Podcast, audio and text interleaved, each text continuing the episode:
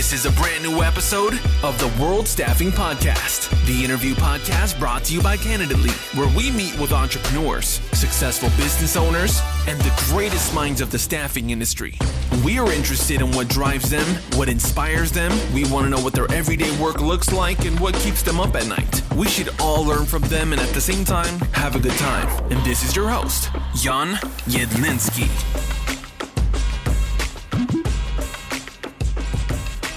Welcome to a brand new episode of the World Staffing Podcast, where I meet with entrepreneurs, successful business owners, and the greatest minds of the staffing industry. I'm interested in what drives them, what inspires them, and I want to know what their everyday looks like and what keeps them up at night. My name is Jan, and I'm your host for today. I'm very excited to welcome a very special guest for today's episode. He's from Australia. Years ago, he told me he traveled frequently to my hometown in Vienna, Austria, to work as a consultant. That's why we both shared a love for a good Wiener Schnitzel. And he's also the founder and C E O of Canada's only public consolidator of staffing, I T, and H R consulting firms. Welcome to the World Staffing Podcast, Simon. Oh, thank you very much. It's a real pleasure to be here. Thanks, Simon. I'm super excited for this conversation. I have a ton of questions for you, but before we dive in, tell us a little bit about yourself and your journey into the staffing industry. Yeah, it's uh, it's really interesting. Like you mentioned, I was originally from Australia, and back in two thousand, my wife and I won a green card in the green card lottery and ended up moving to the U S. Started out in Las Vegas, wanted to get the cultural center of America first. We came over and ended up working at K P M G, and I was working with some really amazing Fortune five hundred clients where I got to do business process redesign and change management and a bit of audit work as well. Ended up working, leaving there and working with a, uh, a French company called Altran. They had bought mm-hmm. a, a, a an, an internal audit firm called Control Solutions International. They wanted me to work there and got to meet the ownership of that. And it was, it was a great company. It was on a very you know, high growth trajectory. Ended up being a managing partner there. And ultimately ended up buying that company through a management buyout with uh, two other business partners of mine. And uh, and that was, you know, it was a great opportunity for us. It was one of those situations where you've got to be careful what you wish for, because I wanted a job that I got to travel the world and got mm-hmm. paid to do it, until I had a job where I got to travel the world and got paid to do it. Because I realized going from airport to hotel to client to hotel to airport can get fairly monotonous. But as you mentioned in the opening, I got to go to some amazing countries. You know, I was I was traveling all around the world, all through Europe and Asia, and spent a lot of time in, in China and, uh, as you mentioned, into uh, into Vienna and uh, Germany and, and London and all these amazing cities. Got to got to see some fantastic places, and ended up selling that company to a uh, a public company a few years ago, and then sort of did some more consulting work, and then ultimately started uh, what is now HIIT Technologies back in twenty seventeen. And it was great. It was this really good opportunity to keep doing the sort of work that I've been doing all my life, working in professional services, and I thoroughly enjoy it. Great. Thank you so much. Do you miss the travel over the last, you know, one and a half years? Uh, I guess you haven't traveled almost. Yeah, uh, to be honest, right? No. Uh, I really, yeah. it, it does get, after all the years that I've, that I've done it, it gets a little bit old having to go to the airport and leave your family and and do that sort of travel. I do miss not getting to see my my colleagues. Uh, you know, the uh, the office is headquartered out of uh, out of Toronto, and I live in Boston, so it's a bit challenging for me. You know, doing all of this through the video conference, but I've found a lot more efficiencies through this process as well. You can get a lot more done when you don't have the commute and uh, and that travel uh, on top of it. For sure. Do you think this will stay like that? What's what's your take on remote work, and is HIIT Technologies now fully remote? How do you handle it? Yeah, certainly for us, we're fully remote. Some of the business units that we own have, you know, adopted more of a hybrid model. What was interesting for us and what we see with our candidates, so we've got, you know, obviously quite a few thousands of candidates in our pipeline here going through that we're providing to clients. And, you know, there was an initial, oh my goodness, I can't do this job from home. This is impossible, until people got used to the idea and they sound like, this is fantastic. There's a lot of flexibility. I'm actually saving money because I'm not, not having to, to pay for my travel, getting into the office and the commuting and so on, and the flexibility that comes from it. So I think there's been a shift in mindset now where if your job allows you to do it, there is a tendency to want to be able to continue to work from home, at least in a hybrid sort of situation where you're going into the office only a couple of days a week rather than having to go in there all the time. And we, we definitely see it with our candidate profiles. And for clients too, the, the clients are looking for not just the closest, best resource, but looking for the best resource. And certainly in some areas where there are skills shortages. You know, like I T is a good example of that. And a lot of U S companies are actually looking north of the border into Canada to find the, the qualified resources that they need to fill their positions. So I, I believe that if the company is able to do it, that the hybrid work style is certainly here to stay. And there's a lot of efficiencies and cost savings that come from that for both the employer and the employee. Yeah, I agree. And I think it's a great opportunity in overall for the staffing industry. As a staffing company, you can suddenly work with clients internationally, place candidates in any country in the world, enabled by technology and by employer of record services. So I think that's a very interesting time for our industry overall, and it's going to be super exciting the next couple of years. I always love to ask the question, and I know it's a little bit broad, but what keeps you up at night these days as the C E O of a public traded staffing consolidator? Yeah, it's for, for me, it's really, you know, what H I I T Technologies does. You know, we're a capital allocator. We're doing consolidation strategy within staffing and SaaS technology and H R consulting. So they're the three pillars that we're building out. And it's really trying to make sure you keep your pulse on what are those disruptors that are coming. What's what's the next thing that's going to be disruptive, especially to the staffing industry, because there's always a lot of talk about how technology could displace the recruiters and so on.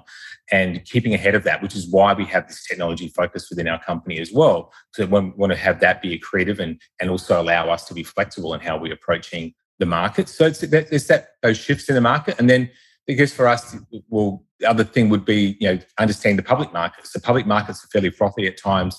And even if you're producing fantastic numbers and you've got good growth numbers, it's also making sure that you keep in tune with what the street is doing and understanding that you've got these two elements that you have to play with. And these are this is certainly a balancing act uh, for me in my role.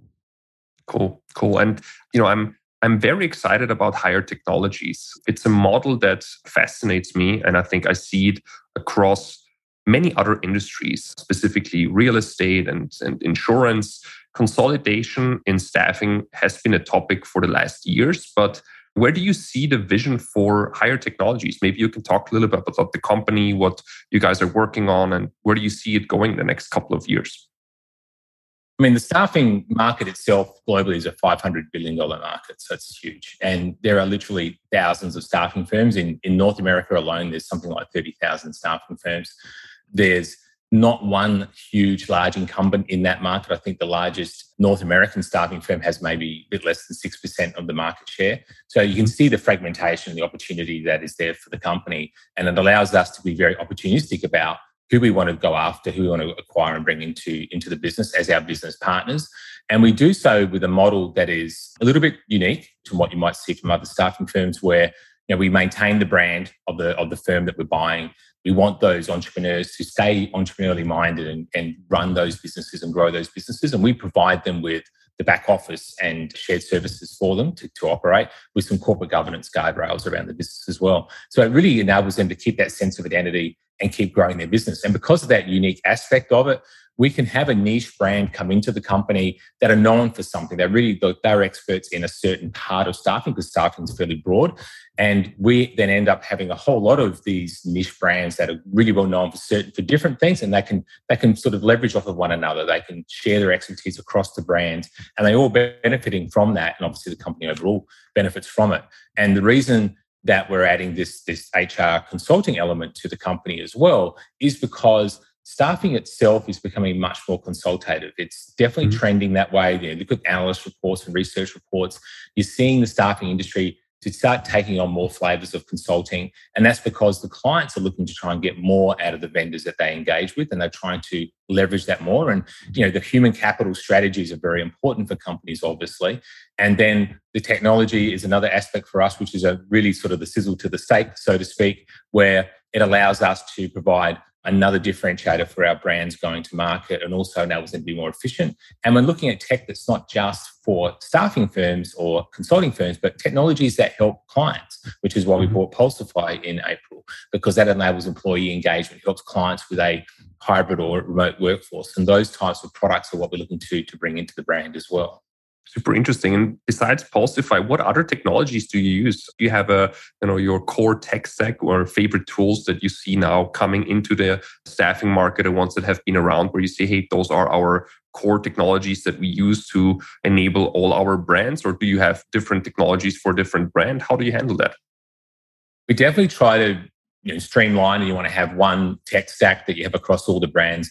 It, it's part of our taking out of the S G and A of the brands that we acquire and putting it into our, our shared services is to provide this sort of one common tech stack, as you mentioned, to, to the brands. And so we use uh, a lot of cloud, everything's cloud-based because of this, you know, so yeah. the remoteness of the organization, right? So, yeah, Microsoft Office, Office three sixty-five is the core solution set that we have. We use Bullhorn as our applicant tracking system and C R M. So we have, you know, again, they're probably the big core systems mm-hmm. that we have in there. We've got a brand that uses Job Diva, for example, where, you know, we're not asking them to change over to Bullhorn because they've just integrated that so well into their operations. So we are flexible in how we do it, and we don't mandate, but we do definitely try and streamline. And there are other technologies that we're looking to acquire to provide to our clients, things like, you know, that, that provides psychometric testing, enable you to ensure that the employees that you're engaging with, that when the company's bringing somebody in, it's not just the skill set, it's also that work style performance element and making sure they fit the culture of the companies, those types of things. And then the onboarding and offboarding solutions as well, those types of things that help a company manage the, the human capital that they have. Very cool. No, that's uh, that's definitely good strategy and a good tech stack. And I feel like around the Bullhorn marketplace, you'll find other providers, and a lot of automation will come into place in the near future as well. One question that I'm interested in particular, like when you look at the M and A market and when you look at acquiring new staffing companies, what would you give as an advice to a staffing owner or operator that wants to sell their business? So when you go into conversations, what would be something that a staffing owner should look for or look at when they are about to sell to somebody like H I I T Technologies or maybe other providers in the market? Yeah, so it's a really good question because obviously we're getting to talk to a lot of different firms and in lots of different stages of their life cycle. Certainly having a clear understanding of why you're doing the transaction, that's probably the most important one to start with is, you know, why do you want to sell? And it's not Always, it's not always because I'm looking. I just want to get that payday. I'm looking for, uh, or looking to to get my money out of the balance sheet, so to speak. And there's a lot of different reasons, a lot of different motivations for that. And you know, we create our deal structures in a very customized, flexible way because the ultimately the ones and zeros in a transaction will take care of themselves. It's the human element that you have to really focus on to ensure you have a successful post-merger integration. So we spend a lot of time wanting to understand why the vendors are wanting to sell their company, what are they hoping to achieve post-transaction, being flexible because there's often multiple partners in the in the firms that we talk to. And for the people that are looking to sell, it's having all those conversations beforehand, before you're going out there, talking to potential acquirers, making sure you understand very clearly what you're hoping to achieve from the transaction. And then on the mechanical sort of the side of things is, you know, getting your house in order, making sure you've got your financials all set up and ready to go, that you've got a data room with all your with all your company information and all the type of reporting and everything that we're going to want to look at uh, is there ready, and that really streamlines streamlines the the process. And you know, we do a lot of the heavy lifting on our side for the the vendors that we talk to because we know this is probably their first transaction. And we do multiple transactions, so we we understand that we need to, you know, want to walk them through that process. But you know, ultimately, it is really having a clear understanding of the objectives of, of what they're trying to achieve. Is it hard these days to find people that will sell their staffing company? Because I feel like, you know, the last one or two years, I saw a lot of technology providers as well that started to acquire staffing companies specifically for the purpose of acquiring their customer base, because it's just so hard to get through all these noise in the market and get to new customers, because obviously the services are very similar and everybody has the best candidates. So even if you're a new technology or freelance platform, it's, you know, very hard to differentiate maybe from traditional staffing businesses. Do you have a lot of competition from other technology providers that are trying to acquire firms? How do you see that right now? Yeah, I think there's, I mean, there's definitely there's other uh, pri- uh, there's other public staffing firms that are looking to to acquire, and then there's the the pri- on the private side of the industry as well, of, you know, private venture capitalists and so on uh, acquiring the firms. And so both of those you would say would be competitors of ours in the market, which is why we've adopted this fairly unique strategy. And it's actually one, uh, a client of mine back in my consulting days was I P G. So the Interpublic Group does a very similar fashion to what we're doing, where they are the world's largest marketing firm and they've acquired, I think, ninety plus brands, and they keep all those brands. And what a lot of it, you know, I think for the, the entrepreneurs that have built these companies, they they didn't come into wanting to be an entrepreneur, owning and running a company to then end up ultimately just being an employee. They want to still have that sense that they're running something, and we allow them to do that. So where another public staffing firm might throw that brand out and just absorb the client base and the candidate database into the company. We keep all that. We keep all that, yeah. that sense of self. And on the uh, private uh, money side, I mean, sometimes it's an, it's an acquirer who doesn't understand the staffing industry. They don't have a lot of expertise in that, or they have a different exit strategy. They're acquiring it to then, in a, in a timeline that may not fit to the vendors, to resell it and to get their payday from what their asset they've acquired. So it's aligning that. And uh, and so for us, it hasn't been that difficult to build our deal pipeline. Our deal pipeline's quadrupled since the beginning of last year.